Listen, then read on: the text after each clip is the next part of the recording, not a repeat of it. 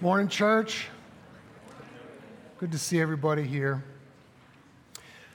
Don Richardson, at the ripe old age of 27, I say that with tongue firmly planted in cheek.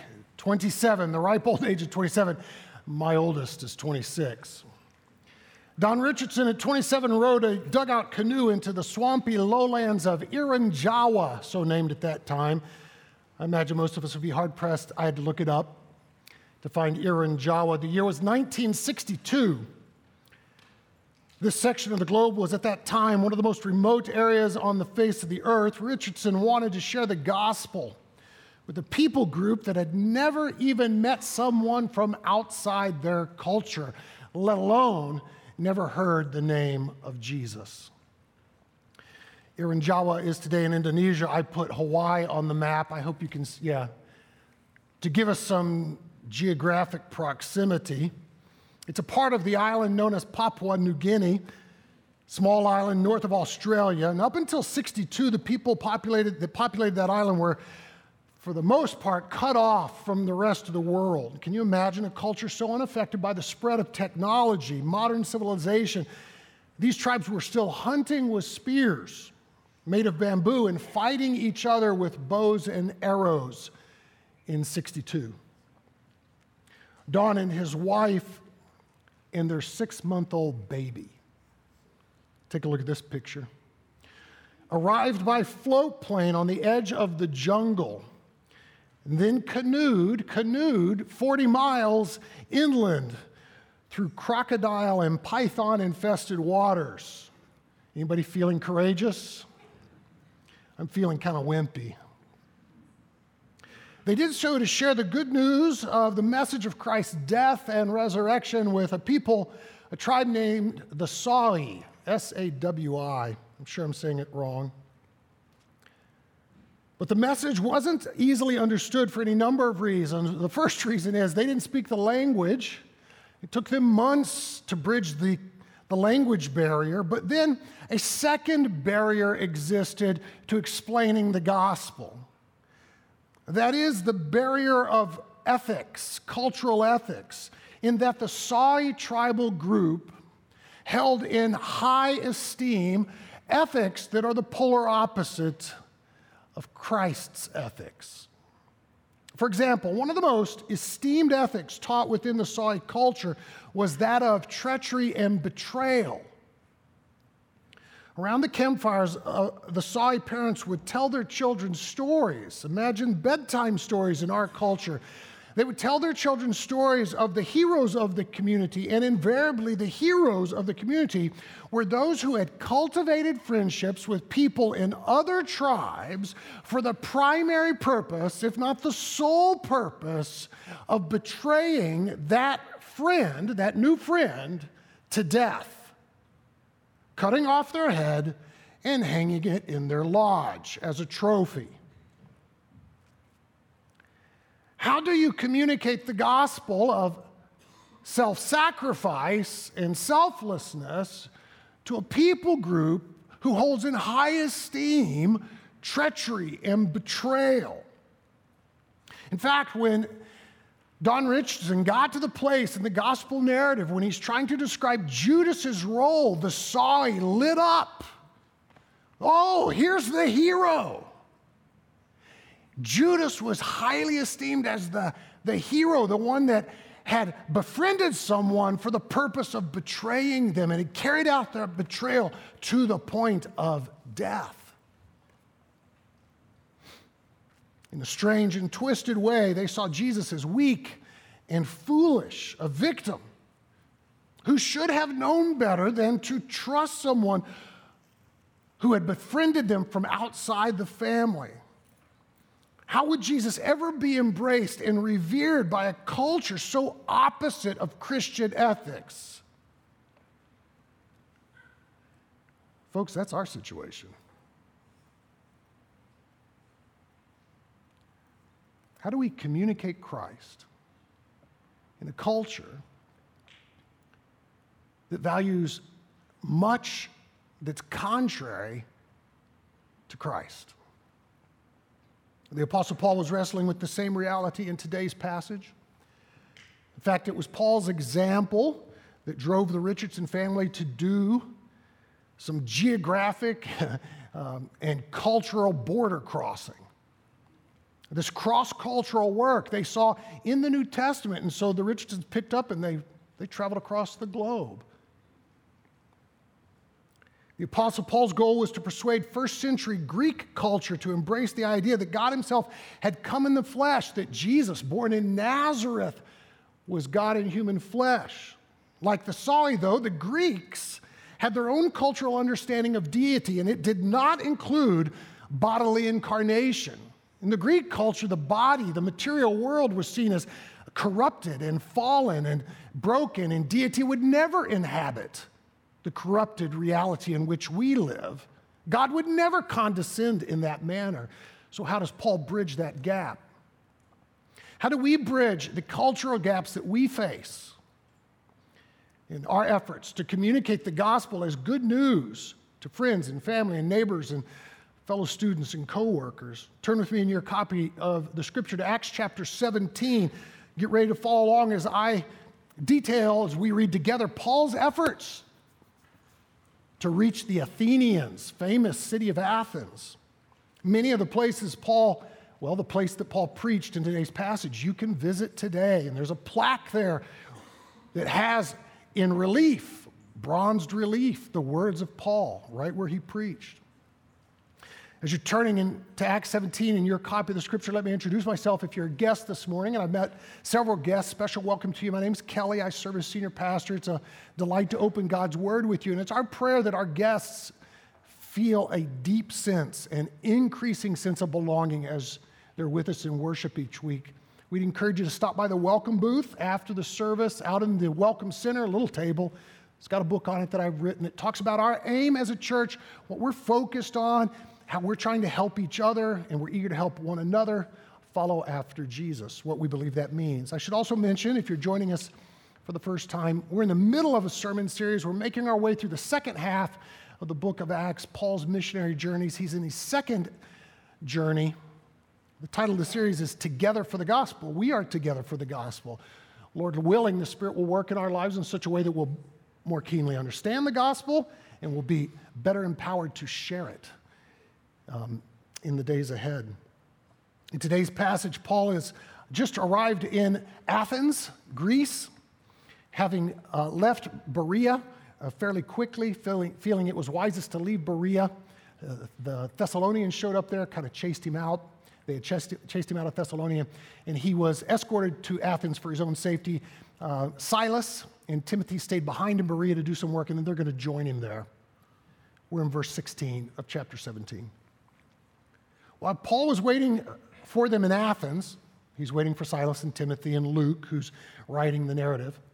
While Paul was waiting for them in Athens, he was greatly distressed. And if, if you're an underliner circle or if you mark up your copy of the scripture, I would encourage just greatly distressed. Here's my question for us Are we greatly distressed by the idolatry we see in our modern culture? Are we only moderately distressed? Are we not distressed at all? He was greatly distressed to see that the city was full of idols. So he reasoned. I would circle reasoned. So he reasoned. His distress led him to reason. So he reasoned in the synagogue with both Jews and God fearing Greeks, as well as in the marketplace, day by day, with those who happen to be there. Many of you guys work out in the marketplace. I don't work in the marketplace, I work in and for the church. I, uh, Ephesians 4:12, my job description is to equip the saints for works of service, but many of you are in the marketplace. Take note, Paul was distressed by what he met with in the marketplace, and his response was to reason with them about the gospel. Then it names some of the folks that he reasoned with, that he tried to engage with the gospel. A group of Epicurean, I'm in verse 18, a group of Epicurean and Stoic philosophers began to debate with him. So he got a rise out of some folks, and they, they engaged with him back. Some of them asked, What is this babbler trying to say? Others remarked, He seems to be advocating foreign gods, new ideas.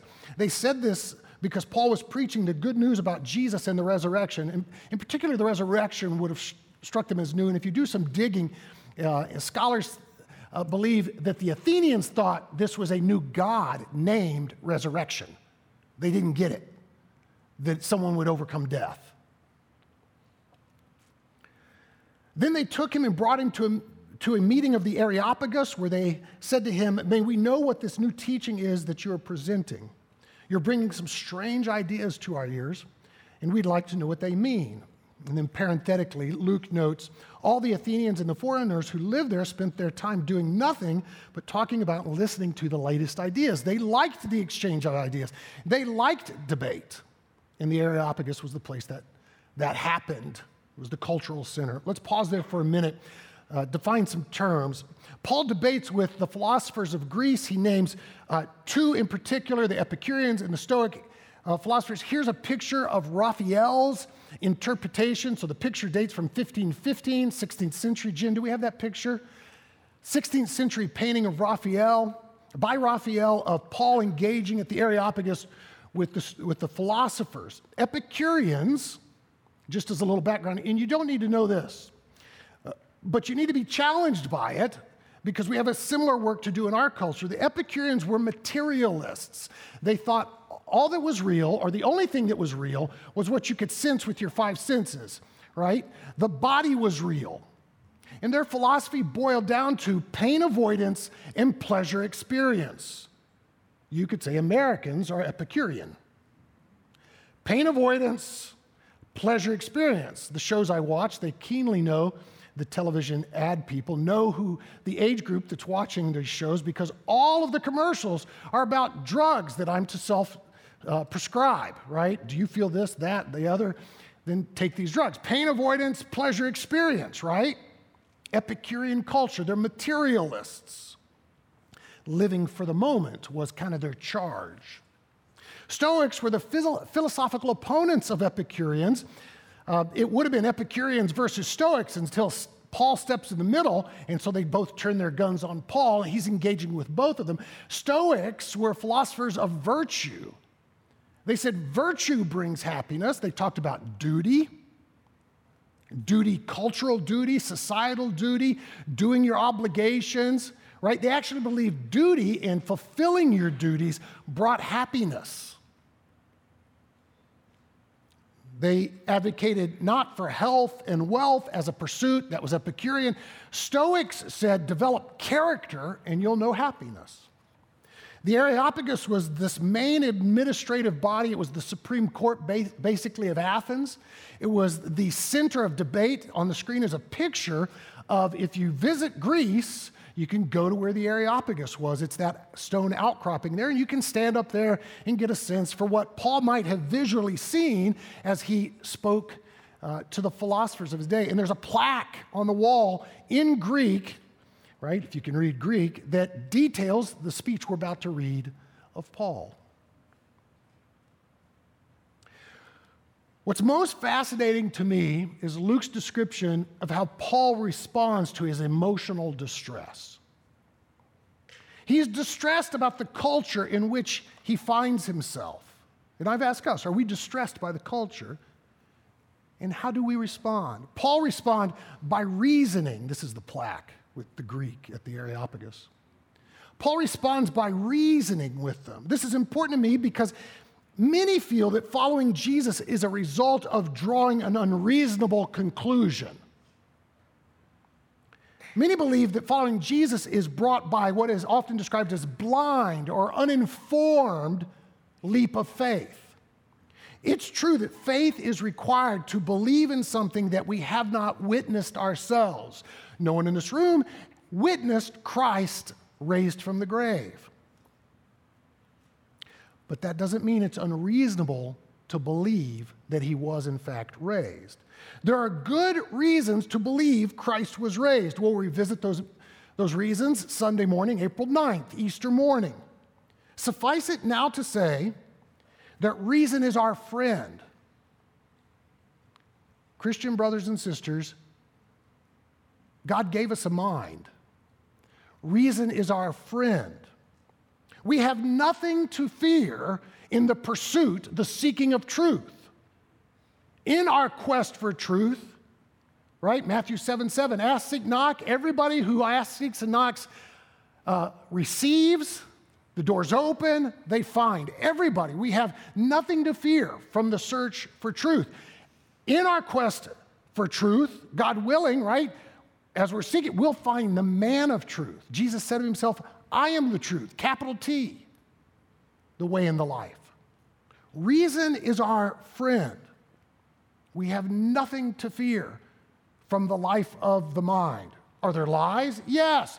All the more reason to engage our minds by the power of the Holy Spirit. So Paul stands up and he's going to reason. Let's see how he does.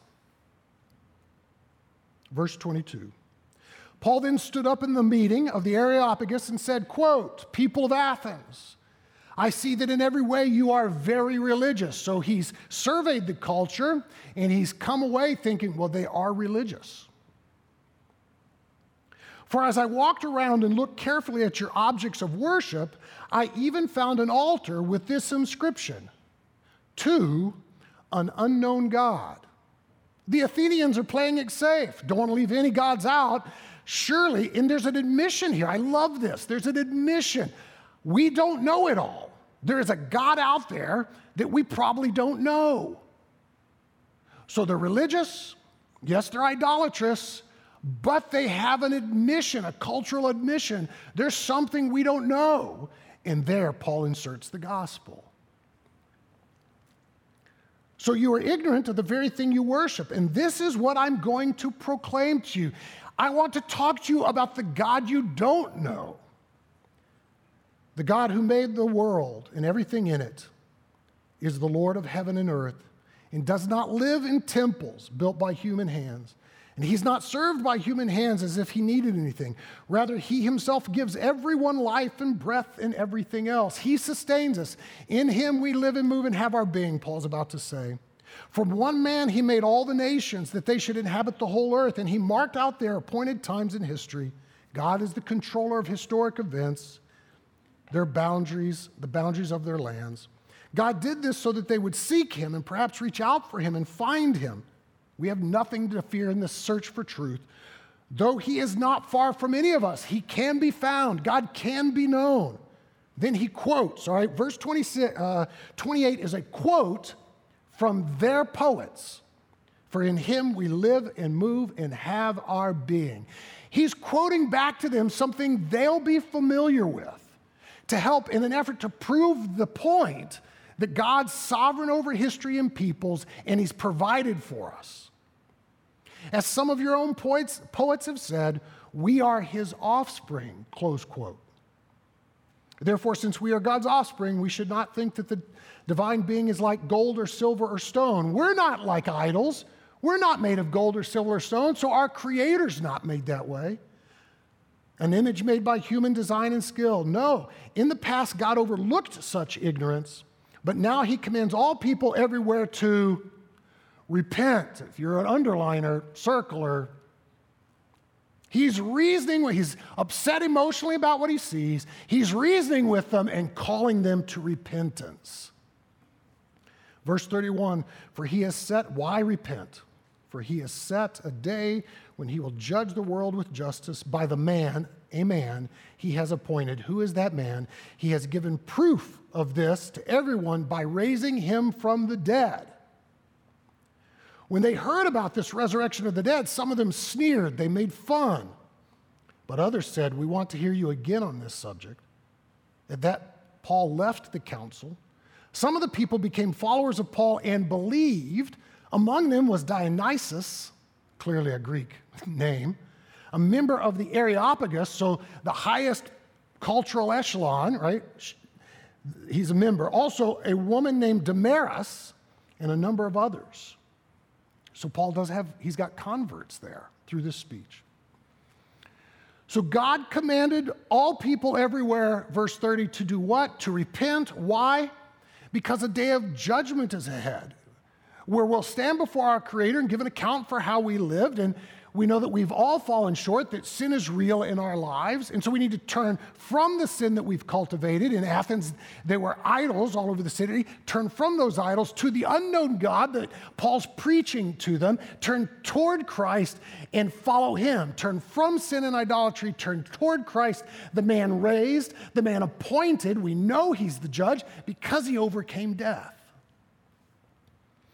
Still today, this is the call that God's people are to go into the world with.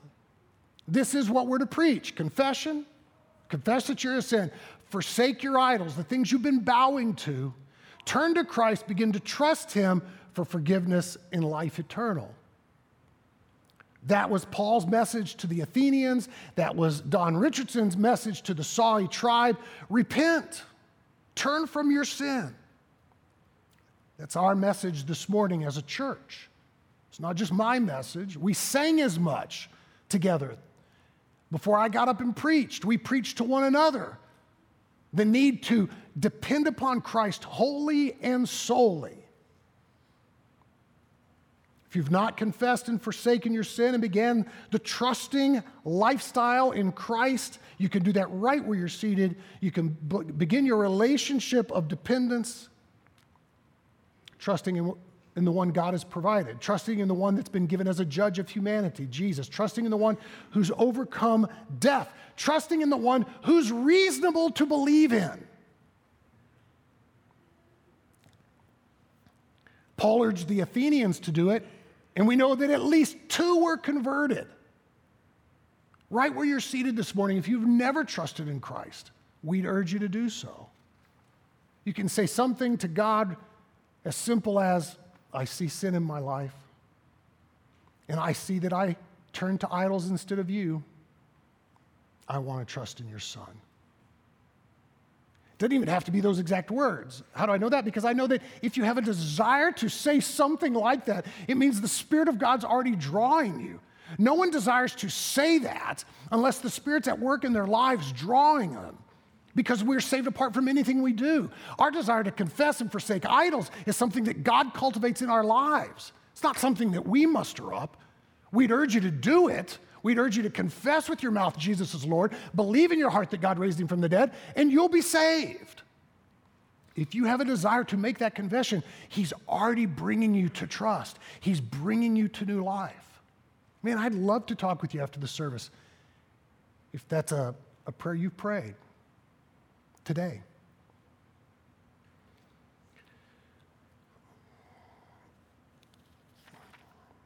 Standing in the Areopagus, the center of Greek culture, it's fascinating to consider how Paul tries to cross the cultural divide. He was not speaking to a Jewish audience, so he didn't, he didn't offer Old Testament text. He's working really hard to speak to Greeks with Greek understanding about the truths of the gospel. It's exactly what Don Richardson was doing. How did Paul do it? He notes that there are religious people. Verse 23 As I walked around and looked carefully at your objects of worship, I even found an altar with the inscription to an unknown God. So you are ignorant of the very thing you worship. This is what I'm going to proclaim to you. They were spiritual, they were religious, but they, they didn't understand how to express that appropriately. They had a point of humility, confessing, There's somebody out there, God, we don't know. We'll just put that placard at the base of this idol. Our work is the same work to see in culture indications that people have spiritual desires, spiritual longings, and speak to those longings. You know the best way to identify spiritual longings in unsaved family and friends, schoolmates, co-workers, the marketplace, wherever you found yourself, the American culture, look at the idols that they set up in their lives. And I know that in 21st century America, they don't set up physical idols, but we no less bow to and give our devotion to things other than what who Christ is, other than what God, who God is. And so if you can spot the idols, you can work your way back to the longings. That's all Paul's doing. He saw the idol to the unknown God. He said that they have a longing to worship. Let me tell you who that is. Even in your errant worship, let me help you understand who you were created to worship.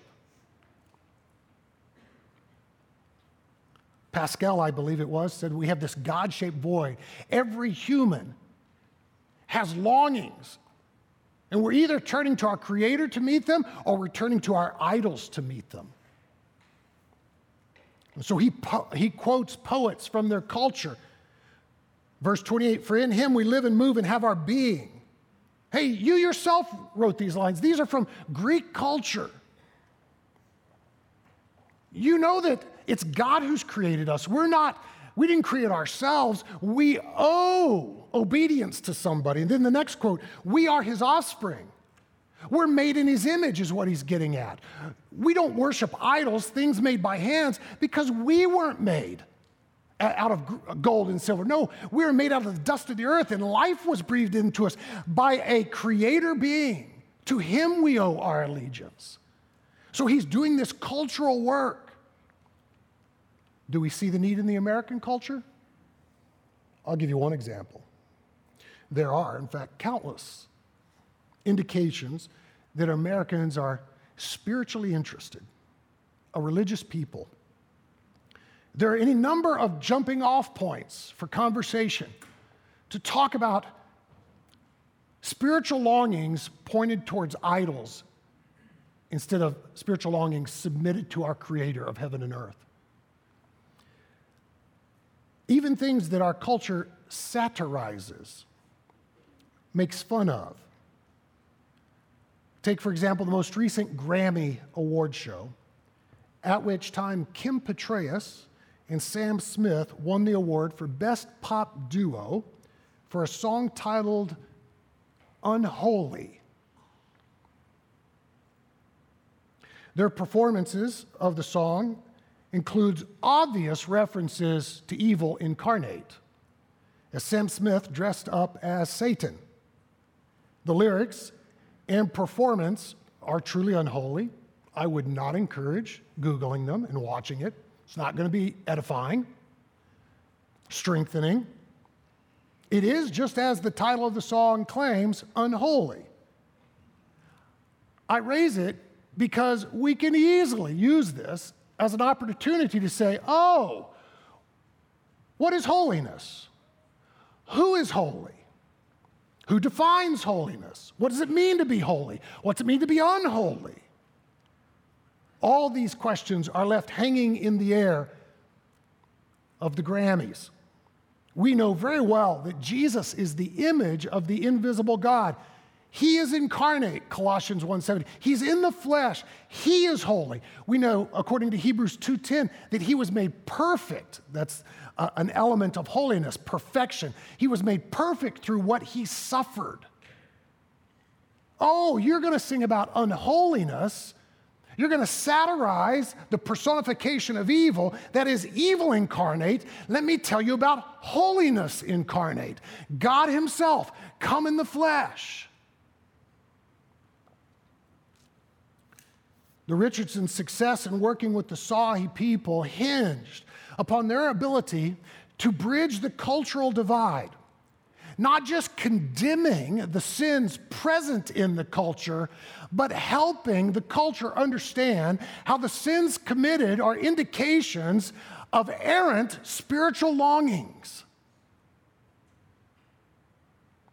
We were created with God given longings that we either turn to our Creator to fulfill or we turn to idols to fulfill them.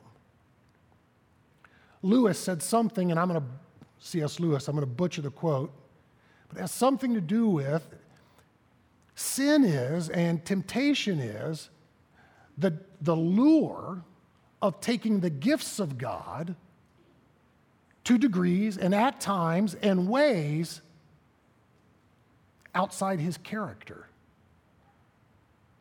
Someone after first service came up and wanted to compare.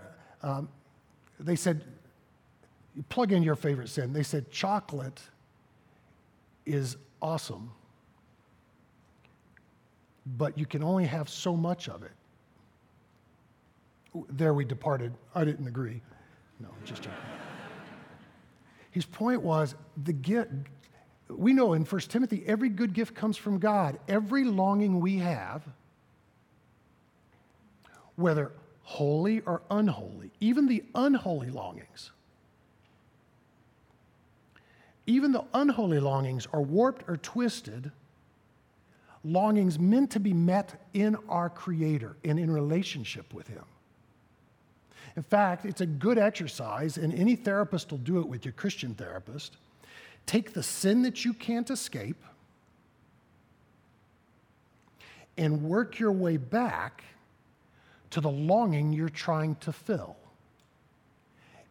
And then do the work of finding out how Christ meets that need. We're keenly aware of our own, well, by God's grace, we're keenly aware of our sin, or made keenly aware of our sin. He does that so that we'll find His care, so that our deepest longings will ultimately be met in Him.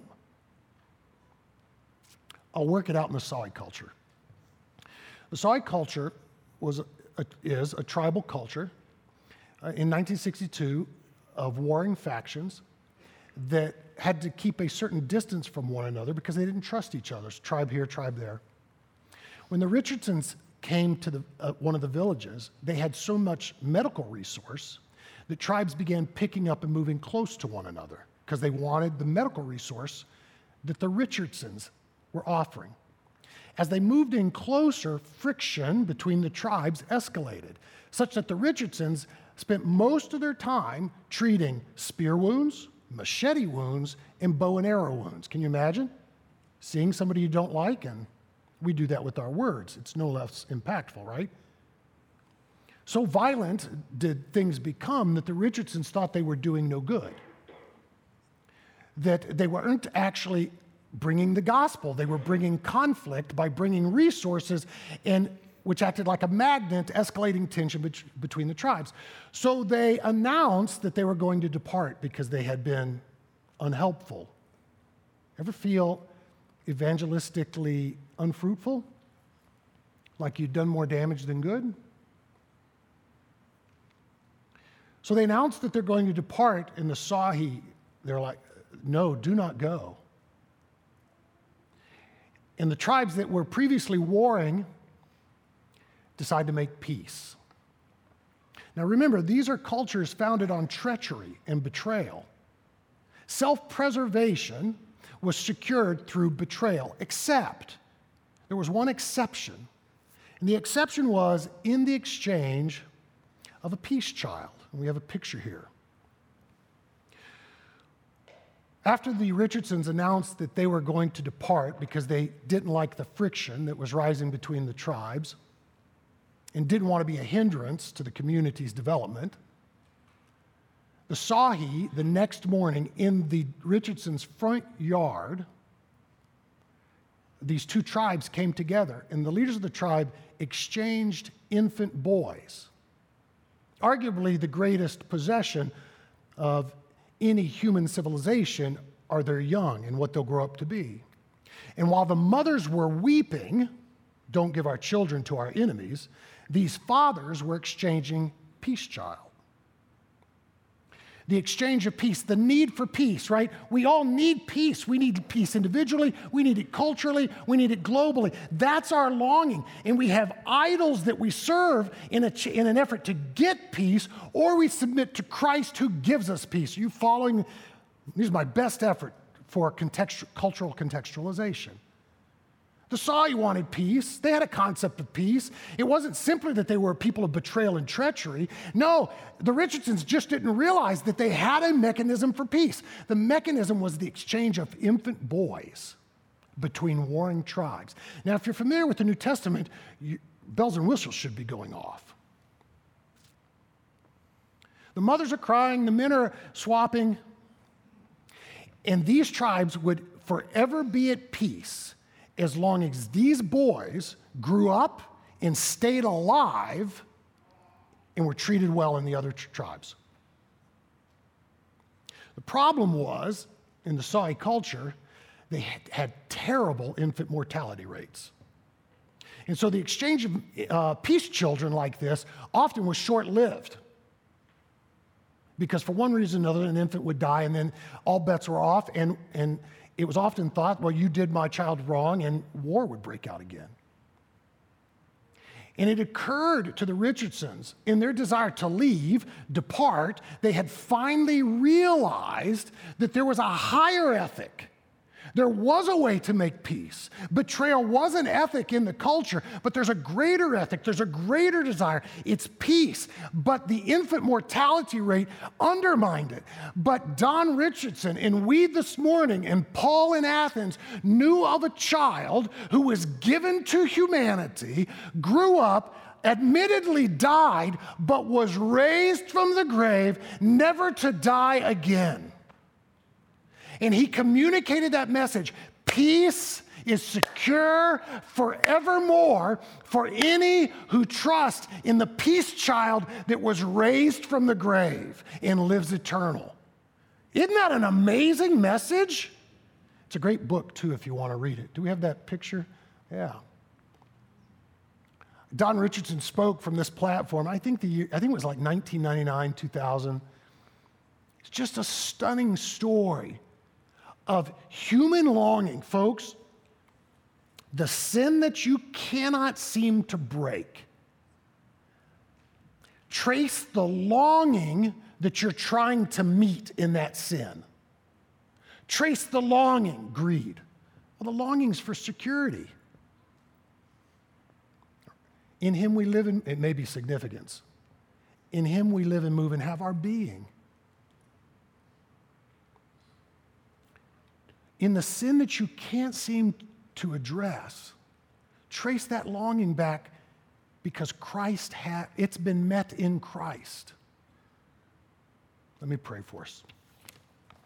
Father, I want to pray for your goodness to us and to DuPage County. Would you help us contextualize the gospel as Paul did in Athens, as you enabled Don Richardson to do among the Sawi people? Would you help us do in this 21st century suburban culture? We pray this, Father, that, well, I pray that, we pray that more and more people would come to new life and saving faith in Jesus. And all God's people said, Amen.